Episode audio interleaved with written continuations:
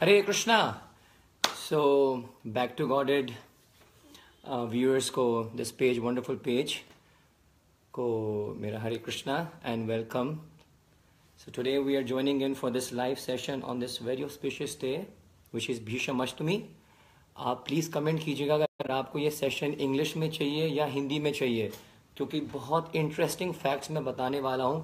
Please tell me Hare Krishna जो भी join कर रहा है Hare Krishna to you please मुझे बताइएगा कि आपको ये सेशन इंग्लिश में चाहिए या हिंदी में चाहिए?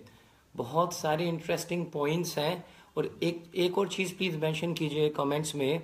Do you want to listen to philosophy और पैस टाइम्स आपको लीलाएँ सुननी है भीष्म पितामा की लीलाएँ जो उन्होंने करी हैं, या आपको फिलोसफी के बारे में जानना है? The today's topic is the life and pastimes of Bhishma Pitamah तो रिताम्बरा जी कह रही हैं बोथ हमें कुछ नहीं मिस करना है, हमें तो डबल धमाका चाहिए।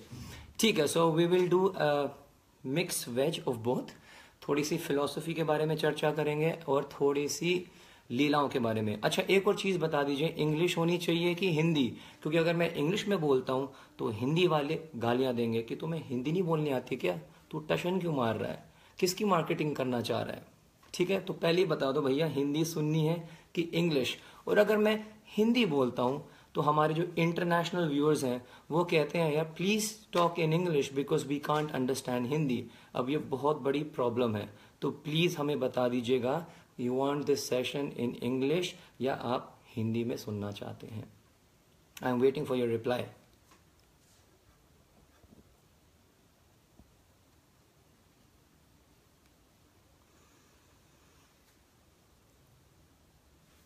कोई रिप्लाई कर रहा है? Back to godhead page is welcoming me. Thank you very much for this opportunity. Thank you very much to this wonderful team.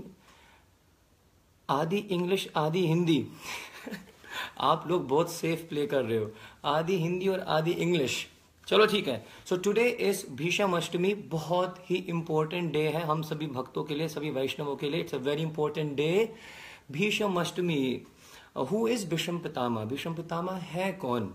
वो एक महाजन है। महाजन का अर्थ होता है जो जनों में महान है। महान जन, महाजन। और जो भी शास्त्र और जो भी भक्त है, वो भक्ति करता है महाजनों के अंडर रहकर। जैसे जैसे महाजनों ने हमें आदेश दिए हैं, उनको फॉलो करके हम भक्ति करने का प्रयास करते हैं। अब ये महाजन कितने हैं? भागवतम कहती हैं, बारह मेन महाजन हैं। Hare Krishna from the land of Bhagavad Gita yes thank you बारह मेन महाजन है। ये हमें वर्णन आता है पता लगता है जब यमदूत पूछते हैं यमराज जी से कि हमें कैसे पता लगे कि भक्त कौन है? हु इज़ अ डिवोटी हमें पता कैसे लगेगा? क्या पहचान है? तो यमराज जी बताते हैं कि भक्त की पहचान ये है कि वो इन बारह महाजनों के आदेशों का पालन करता है। He follows the instructions which have been told by twelve महाजन। अब ये बारह महाजन कौन है? तो भागवतम में वर्णन आता है यमराज जी यमदूतों को बताते हैं, स्वयंभू नारद शंभु कुमार कपिलो मुनो प्रहलादो जान को भीष्मो बलि व्यसखीर वयम। की स्वयंभू ब्रह्मा जी, स्वयंभू नारद नारद जी, स्वयंभू नारद शंभु, शिव जी, स्वयंभू नारद शंभु कुमार, चार कुमार कुमार कपिलो कपिल देव प्रहलादो प्रहलाद महारो जान को, जनक महाराज सीता देवी के जो पिता हैं, प्रहलादो जान को भीष्म भीष्म पितामह भी महाजन है, प्रहलादो जान को भीष्म, बलि बलि महाराज भी महाजन है, व्यसकी, व्यासदेव, वयम, अर्थात मैं, यमराज, हम ये बारह महाजन हैं, जो तत्व से जानते हैं कि भगवान कौन है, भगवान की प्राप्ति कैसे की जाती है, और उनके साथ संबंध कैसे घनिष्ठ होता है। तो भीष्म पितामह कोई ऑर्डनरी व्यक्ति नहीं है। वो महाजन में महाजनों में उनका नाम आता है। भागवत में ये यमराज जी यमदूतों से बता रहे हैं। अब सबसे पहले इस सेमिनार या इस टॉक में you know just before starting एक शुरुआत में आपको एक बात बता दूँ कि ज्ञान जो है, वो हमें उपलब्ध होता है या समझ में आने को तब स्टार्ट होता है जब हम शरणागत होते हैं, जब हम शरणागत होते हैं स्पीकर के प्रति या जो कोई बोल रहा है, हम शरणागत होते हैं कि यस या हम कम से कम श्रद्धा रखते हैं कि यार जो आगे वाला जो कथा कर रहा है, जो हमें बता रहा है, वो सही है, या वो हम उसके अंदर श्रद्धा रखते हैं कि यस ही इज़ राइट क्योंकि अक्सर देखा जाता है, लोग सोचते हैं, अरे, ये क्या बताएगा मुझे? ये तो छोटा सा है, कल का आया हुआ है ये तो। ये क्या बताएगा हमें? अरे, हमें तो हमारी तो उम्र ही चालीस साल हो गई है, पचास साल की उम्र हो गई हमारी।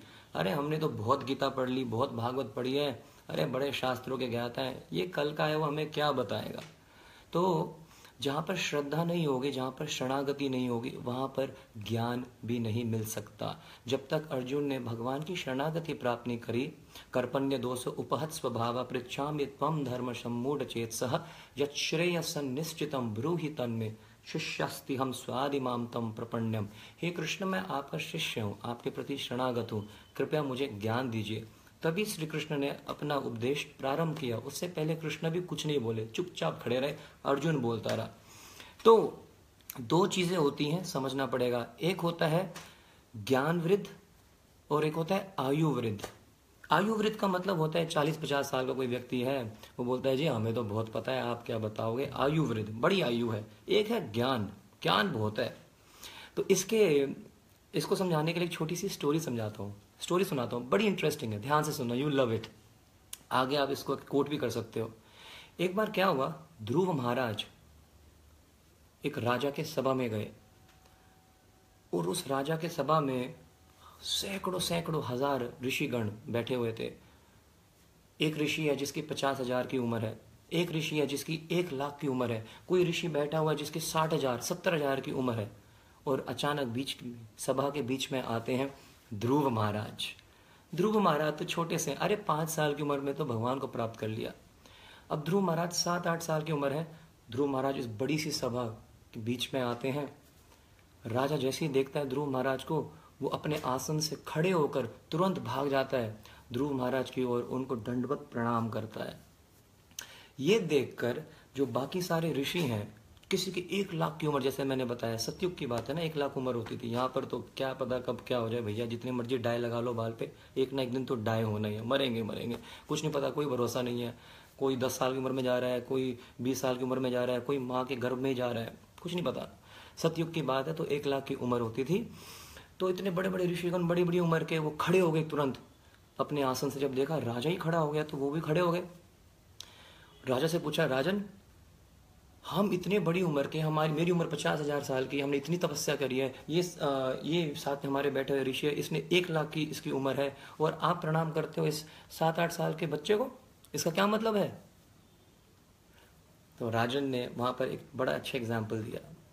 राजन ने कहा हे ऋषिगण ये बताइए मुझे एक डेजर्ट में एक कैक्टस का एक पेड़ है, ठीक है? बहुत बड़ी डेजर्ट है। डेजर्ट में तो कुछ नहीं मिलता, सिर्फ़, है, गर्मी ही गर्मी, आग ही आग, वहाँ की जो मिट्टी भी आग की तरह होती है। When you leave Shantipur sir I am very proud to see the residents of Shantipur thank you तो राजा ने कहा, एक बात बताइएगा कि जंगल आ, क्या नाम एक डेजर्ट है और डेजर्ट के अंदर एक कैक्टस का पेड़ लगा हुआ है और वो कई सालों से वहाँ पर है वो पेड़ ठीक है जी? और उस पेड़ के बिल्कुल बगल में है तुलसी का एक पेड़ वृक्ष। और तुलसी का जो पौधा है वो सिर्फ़ पाँच दिन पुराना है। हे ऋषिगण मुझे आप ये बताइएगा कि क्या आप उस कैक्टस को प्रणाम करोगे उस कैक्टस वाले पेड़ को प्रणाम करोगे या पाँच दिन पुराना तुलसी का जो पेड़ है उसको प्रणाम करोगे? बताइएगा। आप भी मुझे बताओ। कमेंट्स में लिखो। I can see there many people live देख रहे हो आप? आप मुझे बताइएगा। आप एक कैक्टस के पेड़ को जो मान लो तीस हज़ार साल से या मान लो बीस साल से खड़ा हुआ है और उसके बगल में तुलसी जी का वृक्ष है, तुलसी का पौधा है, आप किसको प्रणाम करोगे? तो सभी ऋषियों ने एक ही आवाज़ में एक ही मत में बोला कि हम तो भैया तुलसी जी को प्रणाम करेंगे। तो राजन ने बोला, यही बात, यही मैं समझाना चाह रहा हूँ ऋषिगण उम्र मायने नहीं रखती। आयु वृत्त की बात नहीं है, ज्ञान वृत्त की बात है। हाँ मैं जानता हूँ भाव्य तनेजा कह रहे हैं, तुलसी जी, सही बात है, सही रास्ते पे लगे हुए हो। तो और ओशु जी ने भी कहा है, तुलसी जी, आप बुद्धिमान हो ओशी जी। तो राजा ने भी कहा है कि, हे ऋषिगण, यही बात है। यहाँ पर एक लाख साल की तपस्या करने वाले ऋषि भी हैं, यहाँ पर पचास हज़ार साल वाले भी हैं, साठ हज़ार साल वाले जीने वाले भी हैं, लेकिन ये जो ध्रुव महाराज हैं, इन्होंने तो छः महीने में ही भगवान की प्राप्ति कर ली। गुणों को प्रणाम किया जाता है, ना कि उम्र को। ज्ञान को प्रणाम किया जाता है, ना कि आयु को। तो आगे से अगर कोई शुद्ध वैष्णव आपके पास आए, चाहे आपसे छोटा भी हो, आप उनको अवश्य प्रणाम करना, श्रद्धा रखना। कम से कम शरणागति तो रखना कि यार जो बोलेंगे शास्त्रों के अनुसार और गुरु के आदेशों के अनुसार ही कथन करेंगे। तो मैं भी जो आपको बताऊँगा, मैं मैं, मेरे पास तो ना तो ज़्यादा ज्ञान है और ना ही ज़्यादा तपस्या है, ना ही साधना है, सही बताऊँ तो। सीरियसली मतलब मैं मैं तो एक सिर्फ़ पोस्टमैन हूँ। प्रोपा जी कहते थे, एक प्रचारक, एक पोस्टमैन की तरह होता है। पोस्टमैन क्या करते हैं? वो घर घर घर जिनकी भी लेटर्स होती हैं, वो जाके घरों में लेटर डाल देते हैं, है ना? तो उस लेटर को कभी भी एक जो अच्छा सा जो पोस्टमैन होगा, वो कभी भी किसी के लेटर को खोल के पढ़ेगा नहीं, देखेगा नहीं, इसके अंदर क्या है। वो सिर्फ़ जाकर लेटर बॉक्स में वो लेटर डाल देगा। एक अच्छे प्रचारक का भी लक्षण यही होता है।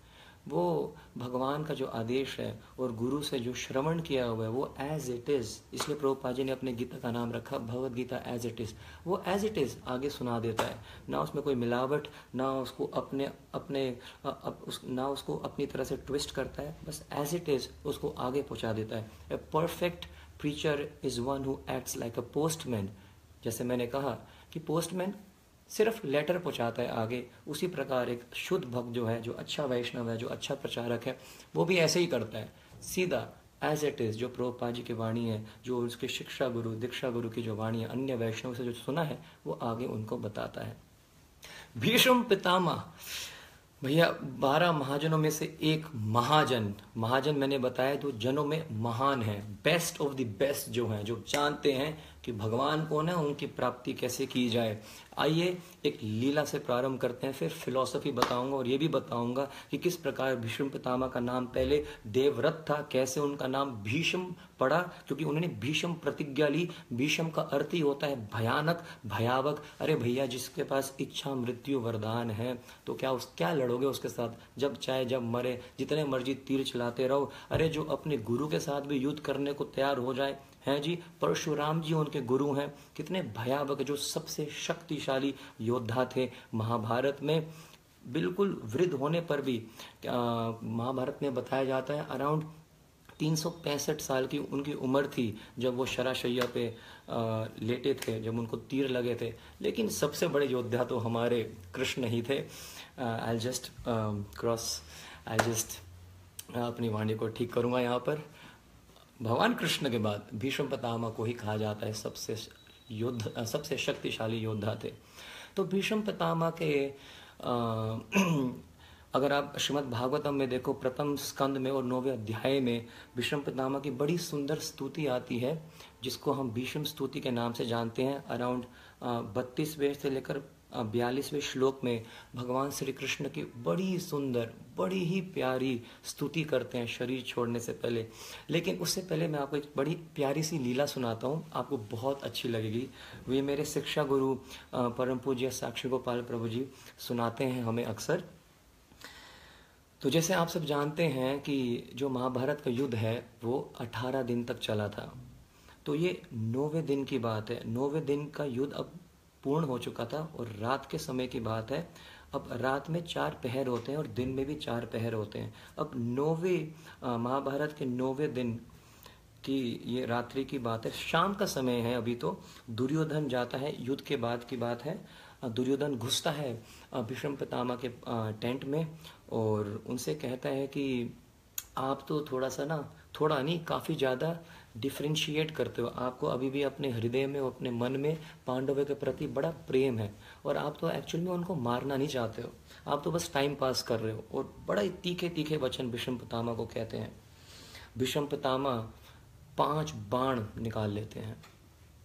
कुछ कहते हैं कि पाँच बाण निकाल लेते हैं और दुर्योधन को वादा करते हैं, प्रतिज्ञा करते हैं। ये पाँच बाण अभी निकाल दिए मैंने सामने और ये इन एक एक बाण पे एक पांडव का एक पाँच यहाँ पर अस्त्र मैंने निकाल दिए हैं और ये पाँचों जो अस्त्र हैं एक एक पांडव के मृत्यु के कारण बनेंगे। और यहाँ पर भी ये भी सुना जाता है कि भीष्म पितामह उसी समय प्रतिज्ञा लेते हैं कि कल का सूर्य उदय अर्जुन नहीं देखेगा। कल ही मैं अर्जुन का वध कर दूँगा। और अर्जुन अगर मर गया तो बाकी सारे चार पांडव हैं वो तो अपने आप ही अग्नि में अपना आ, शरीर को त्याग देंगे। तो ये सुनकर दुर्योधन बड़ा प्रसन्नचित होकर वहाँ से चला गया। ये जब द्रौपदी को पता लगा तो वो बहुत ही विलाप करने लगी रोने लगी। और हर दिन युद्ध के बाद श्री कृष्ण, पूर्ण पुरुषोत्तम, भगवान कृष्ण, केशव, माधव, गोविंद, नारायण, हर दिन युद्ध के बाद पांडवों के कक्ष में जाते थे। तो ऐसे ही नौवे दिन की बात है, रात्रि के चौथा पहर अब प्रारंभ हो गए श्री कृष्ण अब क्या करते हैं? पांडवों के टेंट में जाते हैं। पांडवों के टेंट में जैसे ही प्रवेश करते हैं, द्रौपदी विलाप कर रही होती है, रो रही होती है, बहुत बुरी तरह से रो रही होती है। जैसे ही कृष्ण को अंदर आते हुए देखती हैं, वो कमल नयन के चरणों में पड़ जाती है, लिपट जाती है और रोने लग जाती है। भगवान से प्रार्थना करती है, हे प्रभु, आप ये मुझे बताइएगा कि कल आपका भक्त किस प्रकार बचेगा? किस प्रकार बचेगा? भीष्म पितामह ने प्रतिज्ञा करी है। तो कृष्ण पूछते हैं, हे द्रौपदी, हे कृष्ण, द्रौपदी का एक नाम कृष्णा भी था, कि ये बताइएगा कि अर्जुन कहाँ पर है? जिनके लिए इतनी भीषम प्रतिज्ञा ली है भीष्म पितामह ने, वो है कहाँ पर? तो द्रौपदी कहती हैं, हे माधव, वो तो अंदर अपने कक्ष में सो रहा है। कृष्ण कहते हैं, द्रौपदी भीष्म पितामह ने जितनी बड़ी, इतनी बड़ी प्रतिज्ञा कर ली है, भीष्म प्रतिज्ञा, और वहाँ यहाँ पर बैठ के खराटे मार के सो रहा है। कहाँ पर है वो? मुझे मिला उसको। थोड़ी प्लानिंग करें, थोड़ा सा बैठे, सोचें, विचार करें, कल कैसे करना है, कैसे युद्ध करना है। तो द्रौपदी भगवान को अर्जुन के कक्ष में लेके जाती है, और वो दृश्य जो श्री कृष्ण ने देखा, अर्जुन सो तो रहा है, लेकिन सोते हुए भी हर एक एक श्वास में कृष्ण कृष्ण कृष्ण कृष्ण कृष्ण कृष्ण। हर एक श्वास में कृष्ण का नाम उच्चारण कर रहा है। ये देखकर तो श्री कृष्ण दंग हो गए। गोपीनाथ सोचने लग गए कि यहाँ पर तो लोग उठते हुए भी नाम नहीं लेते हैं और ये तो सोते सोते भी ले रहा है। है, हम तो हम हम, जब हमसे बताया जाता है, हमसे बोला जाता है कि भैया थोड़ा सा भगवान का नाम लिया करो, थोड़ा टाइम तो निकाला करो भैया तो हम बोलते हैं, भाई, बहुत सारा काम है, मेरे पास टाइम नहीं है। है जी 24 घंटे तो आपके लिए भी हैं 24 घंटे हमारे लिए भी हैं, जो भगवान का नाम जपता है, जो कीर्तन करता है, उसके लिए कौन सा 26 घंटे हैं भाई? हमारे लिए कोई 42 घंटे हो जाते हैं, हमारे लिए भी 24 घंटे होते हैं। It's all about the adjustment it's all about the importance तो भगवान श्री कृष्ण ने देखा कि अर्जुन तो सोते हुए भी अब ऐसे ही होता है, जिससे आप प्यार करते हो ना तो रातों को आप उसके बारे में सोचोगे, वो आपके दिमाग में भी आएगा। मैं तो ये कहीं कहीं बार मैंने भजन सा सुना है, वो बोलते हैं, रात शाम सपने में आए लेकिन इतनी आसानी से नहीं आते भगवान सपने में। ये तो कहने की बात है, जब बड़ी भक्ति शुद्ध हो जाती है तब श्री कृष्ण आपके मन में और आपको सपनों में दिखने लग जाते हैं। वरना तो हम तो सपने, कैसे हमारा पैसा बढ़े, कैसे हमारी फैक्ट्री बढ़े, कैसे लोग हमारे वीडियोस पे लाइक हिट करें, है जी? कैसे लोग हमें पसंद करें, कैसे लोग हमारे बारे में अच्छा बोले, यही सब हमारे मन में चलता है। तो भगवान ने जब ये देखा तो अर्जुन को उठाया, उठो उठो उठो, जितेंद्रिय, उठो। कुंती पुत्र, उठो। आपने सुना नहीं भीष्म पितामह ने क्या प्रतिज्ञा कर ली है? खड़े हो जाओ, कुछ प्लानिंग करते हैं। अर्जुन ने कहा, प्रभु, बहुत थका हुआ, सारा शरीर टूट रहा है, बहुत युद्ध करा है आज। प्लीज़ मुझे डिस्टर्ब मत करो, मुझे सोने दो, मेरे को रेस्ट करने दो। कल का भी युद्ध में लड़ाई करने के लिए मेरे को fresh I need to feel fresh fit feel करना है, मेरे को थोड़ा सा रेस्ट करने दो। प्लीज़ आप जाइएगा। भगवान ने कहते तो अरे भाई, तुम्हें चिंता नहीं है क्या भाई? भीषम पितामह है, कोई क्या समझ क्या रखा तुमने उनको? कोई प्लानिंग करते हैं कोई बैठो, कोई स्ट्रैटेजी कोई कुछ कुछ तो करें, कोई चार्ट बनाए? अर्जुन कहता है, प्रभु, देखो, मेरे को चिंता करने की कोई ज़रूरत नहीं है, क्योंकि मैं चिंतन कर रहा हूँ। मैं आपका चिंतन कर रहा हूँ, बस। मेरा काम चिंतन का है, आपका काम मेरी चिंता करने का है। हमारे साथ भी होना चाहिए। हम इतनी चिंता करते हैं चिंता करते हैं कैसे होगा क्या होगा चिंतन नहीं करते। चिंतन करने के लिए कहा जाता है बोलते छोड़ो यार बेकार की बात। है जो करना चाहिए वो नहीं करते। और जो नहीं करना चाहिए वो करते रहते हैं। चिंता ही चिंता है। चिंता चिता के समान है। मेरे आ, शिक्षा गुरु कहते हैं साक्षी बाबू चिंता चिता के समान है। अब ये जो दो शब्द हैं चिंता और चिंतन इसमें एक अंग एक बिंदु की एक बिंदु का ही फ़र्क है। और वो बिंदु ही कृष्ण है। जब आप अपने चिंता में एक अंग, एक बिंदु जोड़ देते हो, चिंतन, कृष्ण को जोड़ लेते हो तो श्री कृष्ण सारी चिंता अपने ऊपर ले लेते हैं। अब तो भगवान समझ गए कि भैया अर्जुन तो कुछ करने वाला नहीं है। अर्जुन तो फिर सीधा फ्लैट हो गया, सोने लग गया, खराटे मारने लग गया। कृष्ण गए दौड़ते हुए द्रौपदी के पास। द्रौपदी से कहा, द्रौपदी, जल्दी से एक साड़ी मेरे लिए भी निकालो। कृष्ण ने स्वयं कन्हैया ने वो साड़ी पहनी और द्रौपदी से कहा, चलो भीष्म पितामा के शिविर में चलते हैं। भीष्म पितामा के टेंट में लेके चलो मुझे। अब कृष्ण ने भी साड़ी पहनी हुई है। द्रौपदी उनके साथ साथ चल रही हैं और जैसी भीष्म पितामा के टेंट के पास पहुँचे तो देखा कि भैया बहुत बड़ी सेना है। सब गार्ड कर रहे हैं तो द्रौपदी ही जिस द्रौपदी ने जो चप्पलें पहनी हुई थी या जो पादुकाएँ पहनी हुई थी, वो बहुत आवाज़ कर रही थी। तो कृष्णा ने कहा, भगवान ने कहा, द्रौपदी, अपनी जरा चप्पलें मेरे को उतार के दे दो, ये बहुत आवाज़ कर रही है, यहाँ पर सिक्योरिटी बड़ी पावरफुल है सीसीटीवी कैमरा तो छोड़ो। ये भैया कौरव यहाँ पर सोल्जर्स खड़े हुए हैं, यहाँ से बहुत ध्यान से अंदर घुसना पड़ेगा। जरा ये चप्पलें उतारो अपनी। और नंगे पैर जाओ, ये चप्पलें बहुत आवाज़ कर रही है तुम्हारी। तो कृष्ण ने जो पूर्ण पुरुषोत्तम ईश्वरा परमा कृष्ण जो, वाह, जो सारी सृष्टि को चला रहा है पत्ता पत्ता डाली डाली सब कुछ उनका है। भगवान कहते हैं, भूमि रपो नलो वायु खम्मनो बुधिरे बचा अहंकार भिन्न प्रकृति अष्टदा ये पृथ्वी, जल, अग्नि, वायु, आकाश, मन, बुद्धि, अहंकार, ये सब मेरा है। भगवान श्री कृष्ण गीता में कहते हैं, मत्त परतरम न अन्यत किंचित अस्ति धनंजय मई सर्वम इदम प्रोक्तम सूत्र मणि गणेवा मत्त परतरम न अन्यत। अर्जुन मुझसे ऊपर कुछ है ही नहीं। मत परतरम न अन्यत किंचित अस्ति धनंजय कुछ नहीं है। मई सर्वमिदम प्रोक्तम सूत्र मणि गणेवा।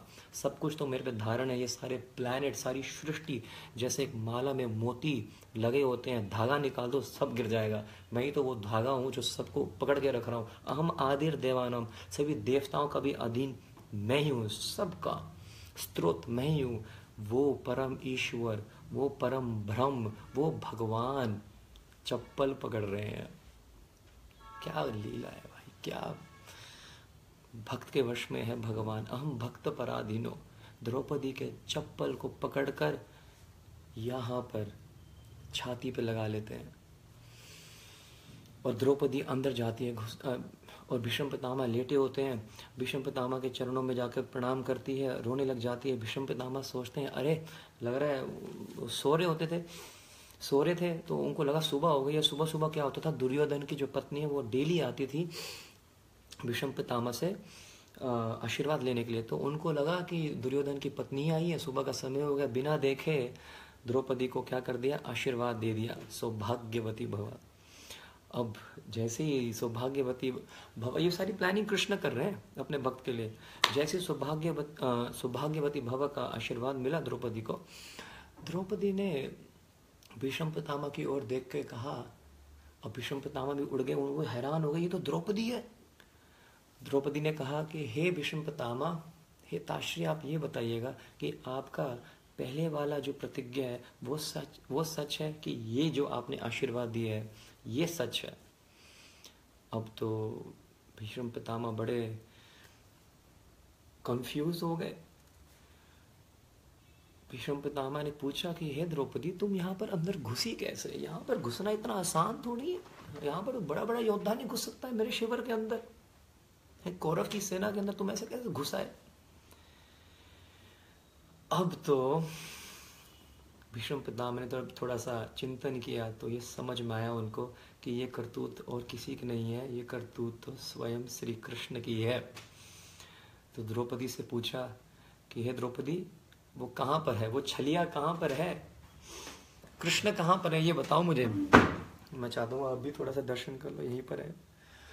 बोले, कृष्ण कहाँ पर है? तो द्रौपदी ने कहा, वो तो बाहर खड़े हुए हैं। वही बाहर है आपके दरवाजे के गेट के बाहर ही खड़े हुए हैं। भीष्म पितामह दौड़ते हुए गए और बाहर जब उन्होंने देखा किस प्रकार से अपने भक्त की रक्षा करने के लिए स्वयं त्रिलोकी के नाथ भगवान साड़ी में खड़े हुए हैं। अरे साड़ी तो छोड़ो। जब उन्होंने जब उन्होंने बोला कि हे कृष्ण हे कृष्ण, मेरे को दर्शन दो दर्शन दो तो भगवान ने अपना दुपट्टा लगाया हुआ था, वो हटाया नहीं। तो ज़ोर से कृष्ण को, भगवान को वो हिलाने लग गए। जैसे ही उन्होंने हिलाया तो छाती पर छाती पर उन्होंने कृष्ण ने द्रौपदी के चप्पलें रखी हुई थी, पकड़ रखी थी तो वो चप्पलें नीचे गिर गई। अब ये देखकर तो भीष्म पितामह के आंस, आँखों में आँसू झरझर निकलने लग गए कि भैया अपने भक्त की रक्षा करने के लिए कृष्ण उनकी चपले उठाने को भी तैयार हो जाते हैं। ऐसा, इससे दयालु भगवान कौन है? जैसे भागवत में भी वर्णन आता है कि भैया पूतना तो जहर पिलाने आई थी लेकिन कृष्ण ने उनके अवगुणों को नहीं देखा। ये मेरे शिक्षा गुरु जी बड़े अच्छे से समझाते हैं साक्षी गोपाल प्रभु कहते हैं कि भगवान ने पूतना का अवगुण नहीं देखा। भगवान ने देखा अरे ये तो माँ की तरह मुझे दूध पिलाने आई है तो मैं तो इसको एक माँ की ही गति दूँगा और उनको अपने धाम में एक माँ का ही रूप उनको आ, उनको आशीर्वाद के रूप में उनको अपने एक माँ का ही स्थान दिया। उनके अवगुणों को नहीं देखा। अरे, जो कृष्ण, जो भगवान अपने भक्त के लिए एक ड्राइवर बन जाए। आपने आज तक कभी अपने ड्राइवर के लिए शॉपिंग करी है? कि आजा ड्राइवर, चल भाई, मॉल में आए हैं, पार्किंग करके ऊपर आ जा मैं तेरे को लुई विटॉन का एक बढ़िया सा बैग दिलाऊँगा और उसके बाद मैं तेरे को बहुत बढ़िया सी मूवी दिखाऊँगा। मतलब हम अपने ड्राइवर्स को, हम या हम ड्राइवर का जो एक एक जो पद है उसको हम क्या समझते हैं? बहुत एलिट समझते हैं, बड़ा वीआईपी पद समझते हैं। नो वी कंसिडर वेरी बहुत कैशुअल आम सा ही। भगवान, जो त्रिलोकी का नाथ है we will wait for next class please आप, हम ऐसे लाइव देते रहिएगा। If Krishna wishes and desires I will keep on serving तो वही भगवान जो है त्रिलोकी के नाथ, वो ड्राइवर बन रहे हैं। बली महाराज के सिक्योरिटी गार्ड बन रहे हैं। सुदामा के चरण धोकर, उनके चरण का जो जल है, उसको पी रहे हैं। ऐसे थोड़ी ना भगवान को बोला जाता है, भक्त वश में है भगवान हम भक्त पराधीनो। भगवान कहते हैं, मैं अपने भक्त का नौकर हूँ। पता है, जैसे जो लोग अपने पैसों को इतना प्रेम करते हैं, हमेशा उसको लॉकर में रखते हैं तो भगवान भी जैसे एक बहुत एक बड़ा रिच पर्सन अपने धन को कैसे संभाल के रखता है ना, उसी प्रकार भगवान भी अपने भक्तों को बड़े संभाल के रखते हैं, अपने हृदय के लॉकर में रखते हैं। कहते हैं, गोविंद कहे न मम वैष्णव प्राण। वैष्णव मेरे प्राण हैं, मेरी लाइफ लाइन है। तो जब ये देखा भीष्म पितामह ने कि अपने भक्त की रक्षा करने के लिए कृष्ण ने अपने छाती से द्रौपदी मैया की चपलें पकड़ी हुई हैं, झरझर आँसू निकलने लगे, रोने लगे और कहा, हे हे यशोदानंदन, जब तक अपने भक्त की रक्षा करने के लिए आप खड़े हो, भला ऐसे व्यक्ति का, बाल बा का दुनिया में कौन कर सकता है? कौन कर सकता है? तो यहाँ पर भी कृष्ण नहीं रुके। कृष्ण को बड़ा उत्साह था कि किस प्रकार मुझे पता लगे कि मेरा भक्त कैसे बच सकता है। कृष्ण ने बोला कि बातें मत बनाओ, ये बाद में बताना मेरे को फिलोसफी मैं कौन मुझे पता है, सब कुछ okay okay thank you for praising बहुत अच्छा लगा। अब ये बताओ कि आपका तोड़ क्या है कल का, सीधा मुद्दे पे आ गए भगवान। ये बताओ कि कल आपसे कैसे बचा जाए? विषम पितामह ने फिर कहा कि प्रभु, देखो, कल अगर आप मेरे सामने शिकंडी को रख दोगे तो मैं अस्त्र शस्त्र नहीं चलाऊँगा। बस एक यही तोड़ है। अन्यथा कल अर्जुन आपके सिवा अर्जुन की रक्षा कोई नहीं कर सकता, अर्जुन को कोई नहीं बचा सकता। कल अर्जुन का, अर्जुन की मृत्यु निश्चित है। बस अगर कल आपने अस्त्र उठा लिया, भगवान का भी एक प्रण था ना कि वो इस महाभारत युद्ध में कभी भी कोई शस्त्र, अस्त्र नहीं उठाएँगे। तो भीष्म पितामह ने कहा कि प्रभु अर्जुन कल सिर्फ़ इसलिए बच सकता है कि अगर आपने अपनी प्रतिज्ञा तोड़ दी तो ही अर्जुन बचेगा। अन्यथा अर्जुन को पूरे त्रिलोकी में कोई नहीं बचा सकता। अब भैया, यहाँ पर एक तरफ़ भगवान की भी प्रतिज्ञा है, एक तरफ़ भक्त की भी प्रतिज्ञा है। और मेरे पिताजी बड़े सुंदर तरीके से साक्षी गोपाल प्रभु जी बताते हैं। वो कहते हैं, प्रेम प्रबल के पाले पड़कर हरि को नियम बदलते देखा, अपना मान टले टल जाए, भक्त का मान न टलते देखा, हरि को नियम बदलते देखा। अगले दिन क्या हुआ?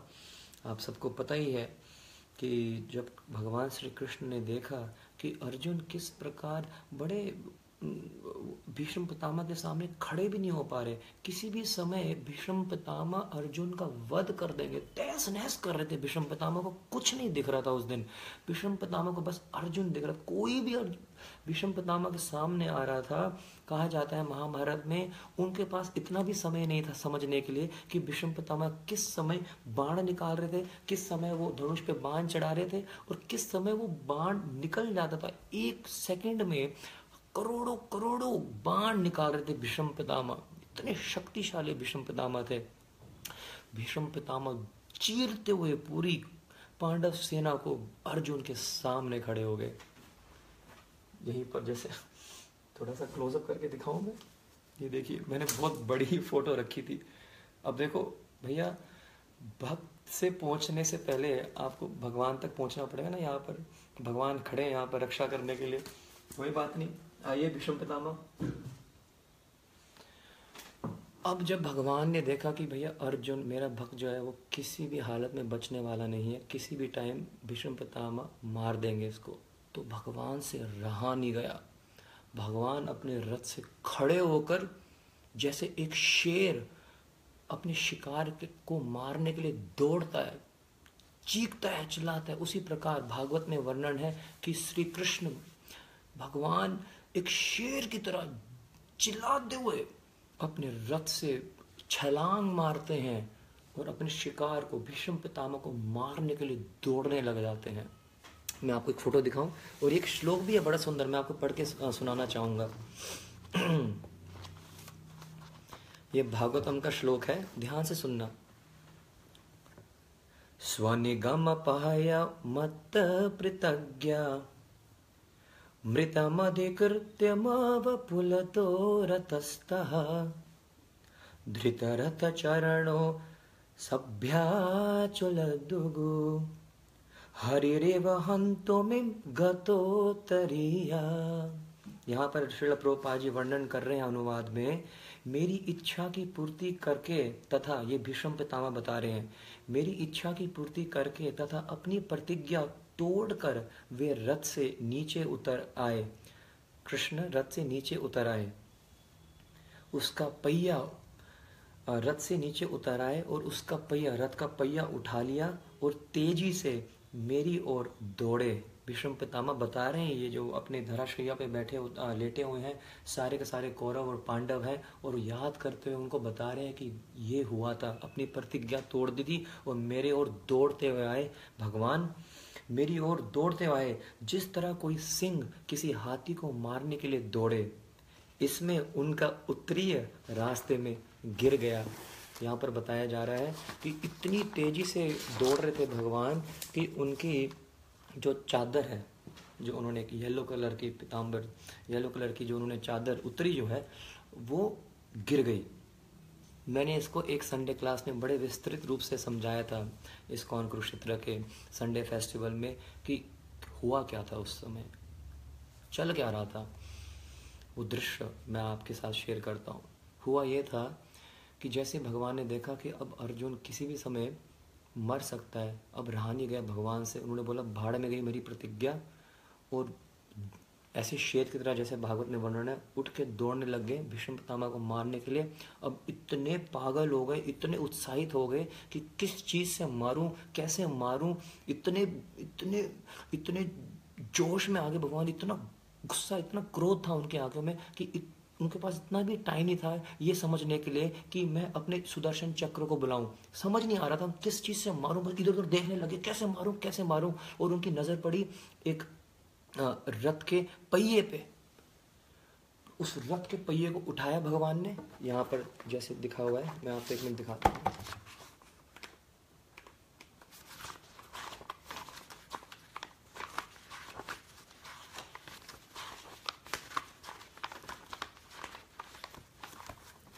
आप इसको देख पा रहे हैं? ये देखिए, ये आपको एक अच्छी सी अंडरस्टैंडिंग देगा।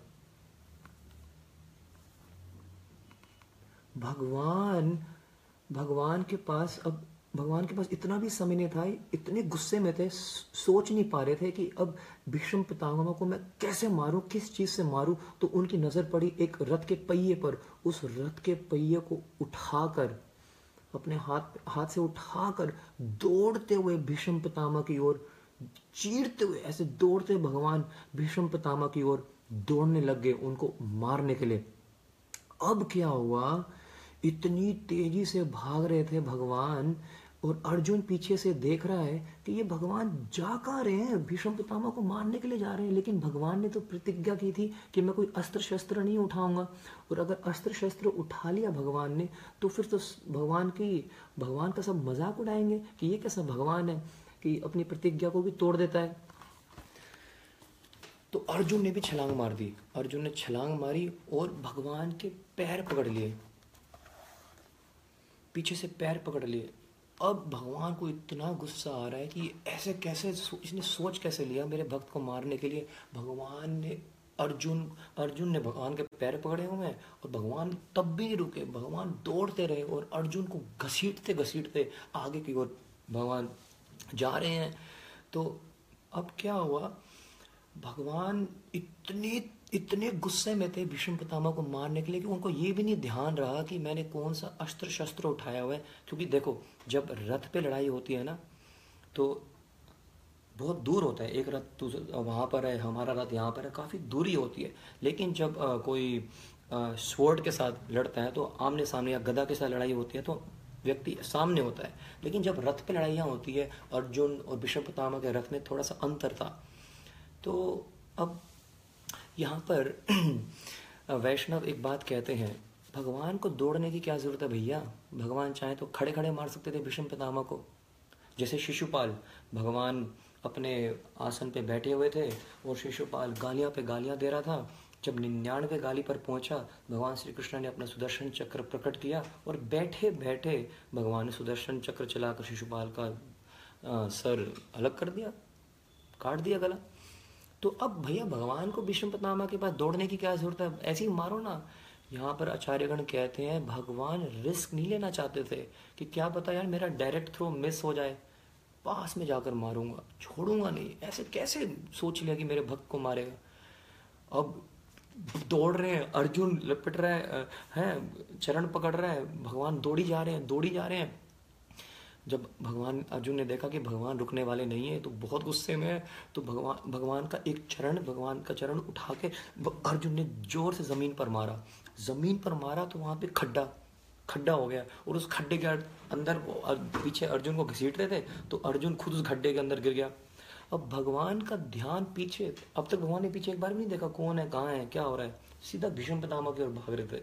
जैसे ही देखा कि अर्जुन खड्डे में गिरा हुआ है तो भगवान अपने भक्त को खड्डे में गिरे हुए देखकर रुक गए। अन्यथा वो तो रुक ही नहीं रहे थे। और वर्णन आता है यहाँ पर, भागवतम में वर्णन आता है। बड़ा सुंदर, बड़े अच्छे अच्छे श्लोक है। मैं आपको सुनाऊं? अगर हमारे पास समय है, थोड़ा दस पंद्रह मिनट और लगेंगे, लेकिन बड़ा आनंद आएगा आपको। यहाँ पर वर्णन आता है, मैं आपको पहले बता देता हूँ, फिर आपको श्लोक का उच्चारण करके बताऊँगा कि भीष्म पितामह कह रहे हैं, जब भगवान मेरी तरफ़ आ रहे थे ना तो मैं रुका नहीं था। ऐसा नहीं है, मैं भीगी बिल्ली की तरह बैठ गया चुपचाप। मैंने अपने बाण चलाने छोड़े नहीं थे। एक बाण पे दूसरे बाण करो हज़ारों, लाखों, करोड़ों बाण इकट्ठे चला रहा था मैं। और वो सारे के सारे जाकर श्री कृष्ण के वो मधुर, बड़ा प्यारा, बड़ा बहुत ही कोमल शरीर को जाकर चीर रहा था। कृष्ण का शरीर इतना कोमल है कि गोपियों ने बताया है राधा रानी कहती हैं, अरे भैया, हम श्री कृष्ण से बात करते हुए भी डरते हैं। क्यों? क्योंकि हमारा कन्हैया हमारे हमारे गोपाल का शरीर इतना कोमल है कि हम सोचते हैं, अगर हमने ज़्यादा नज़दीक जाकर बात कर लिया तो हमारी सांसों से उनका शरीर झुलस ना जाए। इसलिए हम थोड़ी दूरी मेंटेन करते हैं। इतने कोमल हैं हमारे प्रभु। अरे, मक्खन की क्या तुलना करें हमारे श्री ठाकुर की कोमलता से। और ऐसे कोमल शरीर पर भीष्म पितामह एक के बाद एक बाण चलाए जा रहे थे। यहीं पर प्रोपा जी वर्णन करते हैं भक्त पूछते हैं, प्रभुपाद, भला ये कैसा भक्त हुआ? आप उनको बारह महाजन में इंक्लूड कर रहे हो। ये तो अस्त्र शस्त्र चला रहे हैं अपने अपने ही भगवान के ऊपर। प्रभुपाद जी उसका उत्तर देते हैं, ये तो लीला है प्रभु, ये तो लीला है। भगवान ने उस समय अच्छा ये भी वर्णन आता है कि उस उस समय भगवान के शरीर से उस सच्चिदानंद घन स्वरूप शरीर से खून निकल रहा था। लेकिन प्रोपा जी बोलते हैं, जब भीष्म पितामह अस्त, जब एक बाण छोड़ दे एक एक बाण जो श्री कृष्ण के सच्चिदानंद शरीर पर लग रहा था, उस समय श्री कृष्ण ऐसा ही समझ रहे थे कि मान लो, एक एक शुद्ध भक्त उनके ऊपर फूल फेंक रहा हो। क्या बात है, क्या दिव्य बात है। प्रोपा जी कहते हैं, उस समय तो भगवान को ऐसा लग रहा था कि मेरा कोई शुद्ध भक्त मेरी पूजा कर रहा है और मेरे ऊपर क्या कर रहा है? फूल फेंक रहा है और वो फूल उनके क्या लग रहा है? शरीर पर लग रहा है। तो भगवान ने भी उसको एक पूजा के रूप में भीष्म पितामह के जो बाण है, वो भी एक पूजा के ही रूप में स्वीकार किया। अब इनके श्लोक सुनना ध्यान से। बहुत प्यारे हैं।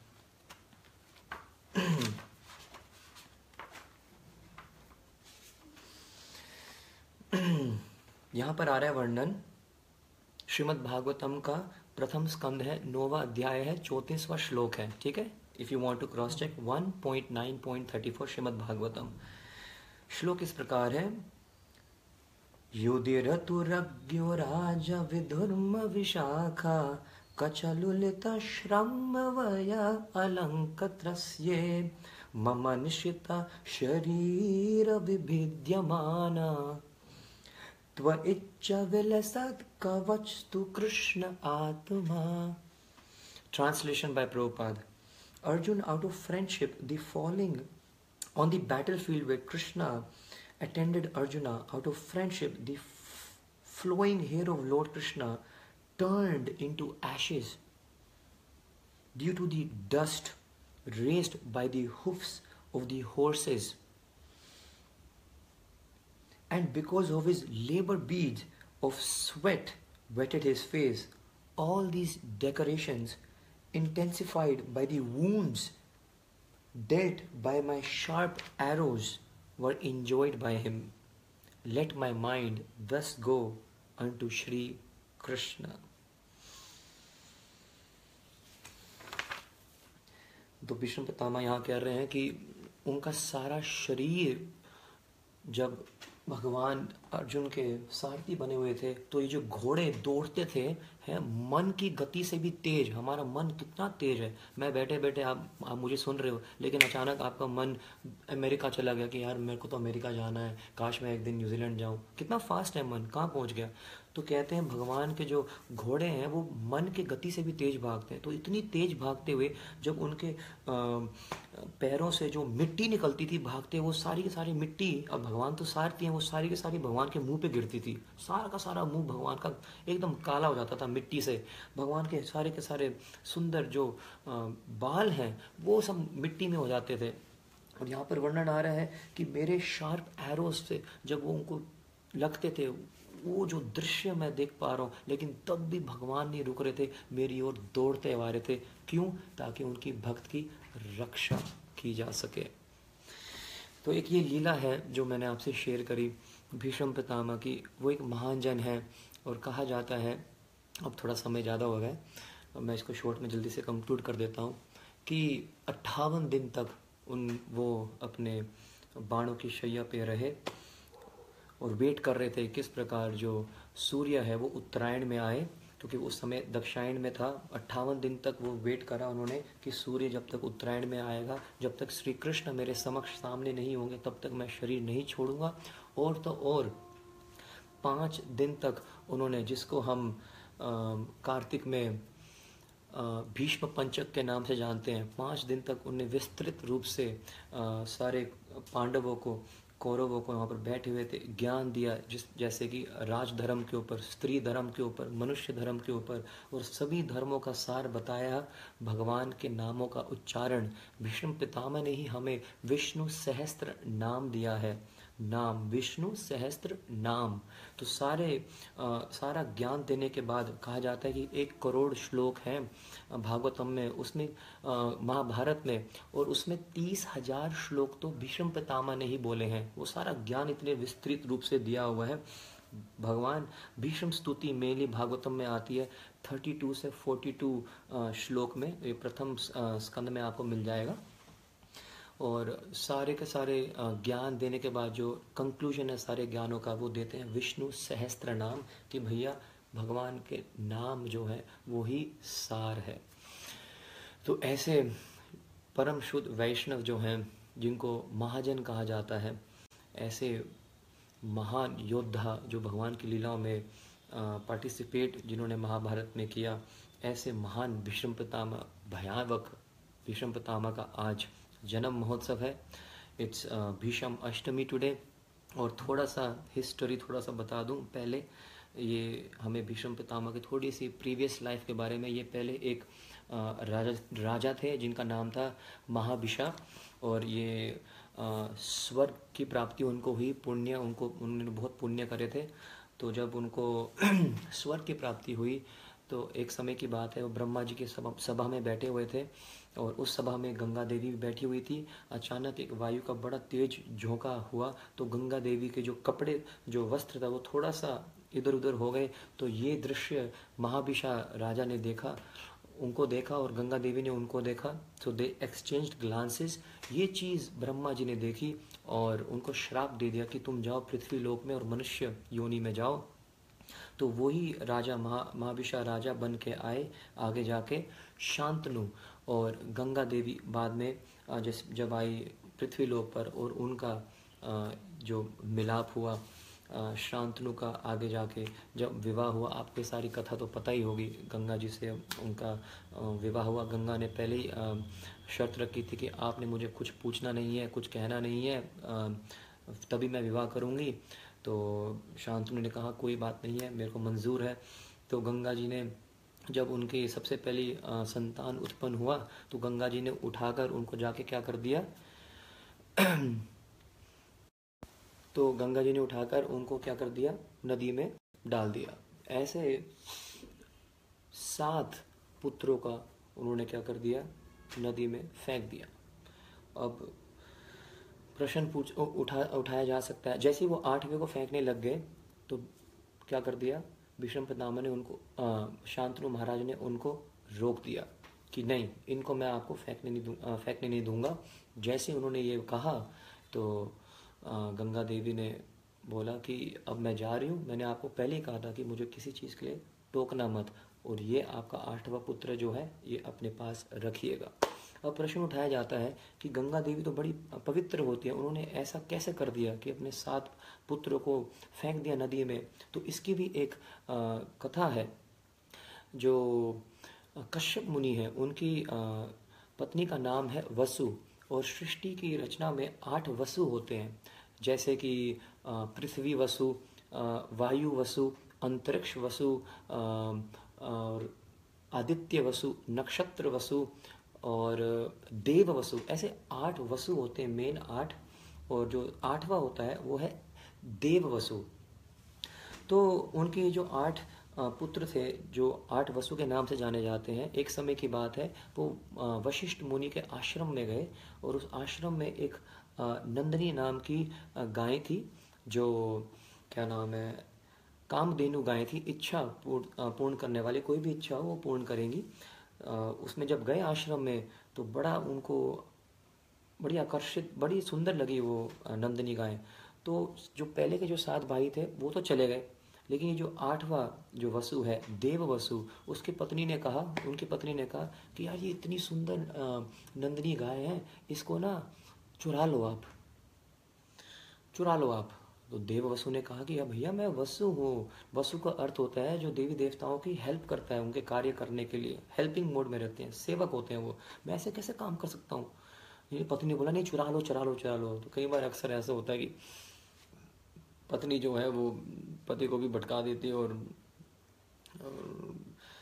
कहा जाता है कि धर्म पत्नी है लेकिन उनको धर्म के काम में अपने पति का सहायता नहीं करती है। तो ऐसे कुछ मामला यहाँ पर हो गया। तो देव वसु ने चुरा लिया, उस गाय को चुरा लिया। अब क्या हुआ वशिष्ठ मुनि जब वापस आए तो उन्होंने देखा कि मेरी नंदनी जो गाय है, वो तो है नहीं यहाँ पर। उन्हें थोड़ा सा ध्यान लगाया तो देखा कि ये तो आठ वसुओं का काम है। उसी समय उनको सबको शराब कर दिया शराब दे दिया कि तुम सारे के सारे जाओ और पृथ्वी में तुम्हारा जन्म होगा और मनुष्य योनि में तुम जाओ। तुम यहाँ पर स्वर्ग में रहने के कोई काबिल नहीं हो। तो ये सात वसु जो हैं, वो गिड़गिड़ाने लगे, रोने लगे कि भैया हमारी क्या गलती है? ये तो आठवां वसु है, ये देव वसु इसने किया था, हमने थोड़ी ना चोरी की थी। तो वहाँ पर वशिष्ठ जी ने कहा कि चलो अब तो मैंने आपको शराब तो दे दी है, इसको थोड़ा हल्का कर देता हूँ। क्या कर सकते हैं? वशिष्ठ जी ने कहा कि जैसे तुम्हारा जन्म होगा, तुम्हारी माँ ही तुम्हें मार देगी। क्यों? ताकि तुम्हें ज़्यादा ज़्यादा देर के लिए इस शरीर को, शरीर के कष्टों को भोगना ना पड़े और तुम्हें उसी समय वैकुंठ की प्राप्ति हो जाएगी। तो उसी क्षण, लेकिन ये जो आठवां है ना, इसमें इसने चोरी करी है, इसको तो बहुत दंड मिलना पड़ेगा। इस, ये मरना भी चाहेगा, तब भी ये नहीं मरेगा। इसको तीर पे तीर लगेंगे और तब भी ये अपने सांसों को छोड़ नहीं पाएगा। इसको तो जाना पड़ेगा मृत्यु लोक में इसको तो कष्ट भोगने पड़ेंगे। तो ऐसा भी वर्णन आता है। तो जब ये सात वसुओं को पता लगा तो ये गंगा मैया के पास गए उस समय की बात है। आ, गंगा मैया के पास जाकर बोले कि हमें ऐसे श्राप मिला है कि कृपया आप इसको थोड़ा सा आ, हमें आदेश देंगे इसको कैसे हम इससे निवृत्त हो सकते हैं। तो गंगा मैया ने उस समय बताया कि आने वाले समय में मैं पृथ्वी लोक पर जाऊँगी और तुम सारे मेरे ही पुत्र बनोगे और मैं ही तुम्हें अपने ही जल में क्या करूँगी? प्रवाहित करूँगी। और गंगा, जैसे हम सभी जानते हैं कि गंगा जी के जल में तो मुक्ति है और तुम्हारी उसी क्षण मुक्ति हो जाएगी और तुम स्वर्ग लोक को प्राप्त करोगे। तो ऐसे ही ये साथ साथ के साथ गंगा मैया ने जो हम बोलते हैं ना कि वो प्रवाहित कर दिया और हम सोचते हैं गंगा जी ने ये ऐसे कैसे कर दिया। ये सात वसु थे पिछले जन्म के और जो आठवें थे आठवें वसु, दो देव वसु थे, वही देव वसु आगे जाके देव, देवरथ बनते हैं और वही देवरथ आगे जाके क्या बन गए? भीषम पितामा तो कहने को तो बहुत कुछ है और भीषम पितामा की अनगिनत लीलाएँ भी हैं, कथाएँ भी हैं, स्तुतियाँ जिस प्रकार उन्होंने वर्णन किया है, बड़ी डिटेल में बता सकते हैं। लेकिन बस आज के लिए इतना ही और इस बहुत ही सुंदर, बैक टू गॉडेड पेज को, जितने भी इनके एडमिन्स हैं इन सब का कोटि कोटि धन्यवाद। मेरे को सेवा का मौका दिया। बहुत अच्छा लगा आप सभी के साथ बैठकर बात करने के लिए। यहाँ पर अब मैं थोड़ा सा कमेंट्स देखूँगा। कुछ कुछ, किसी ने कुछ पुटअप किया है, क्या है, कुछ रिक्वेस्ट है, जैसे भी है, कुछ इंस्ट्रक्शन है, वो देखता हूँ। और उसके बाद I hope to see you all very soon जल्दी मिलना होगा। सोच रहा हूँ कि नित्यानंद त्रिदोषी उनतीस तारीख को आ रही है। कुछ नित्यानंद महाप्रभु की लीलाओं का भी वर्णन किया जाए। इतना कहते हुए आप सभी भक्तों का बहुत बहुत धन्यवाद। महाजन भीष्म पितामा की जय। हरे कृष्ण हरे कृष्ण कृष्ण कृष्ण, हरे हरे हरे राम हरे राम राम राम, हरे हरे। श्रील प्रभुपाद की जय। समस्त वैष्णव भक्त वृंद की जय। हरे कृष्ण। प्रभु ji we need one day session for question answer please suggest day so that we can join this session okay will keep will keep one day for question answer what else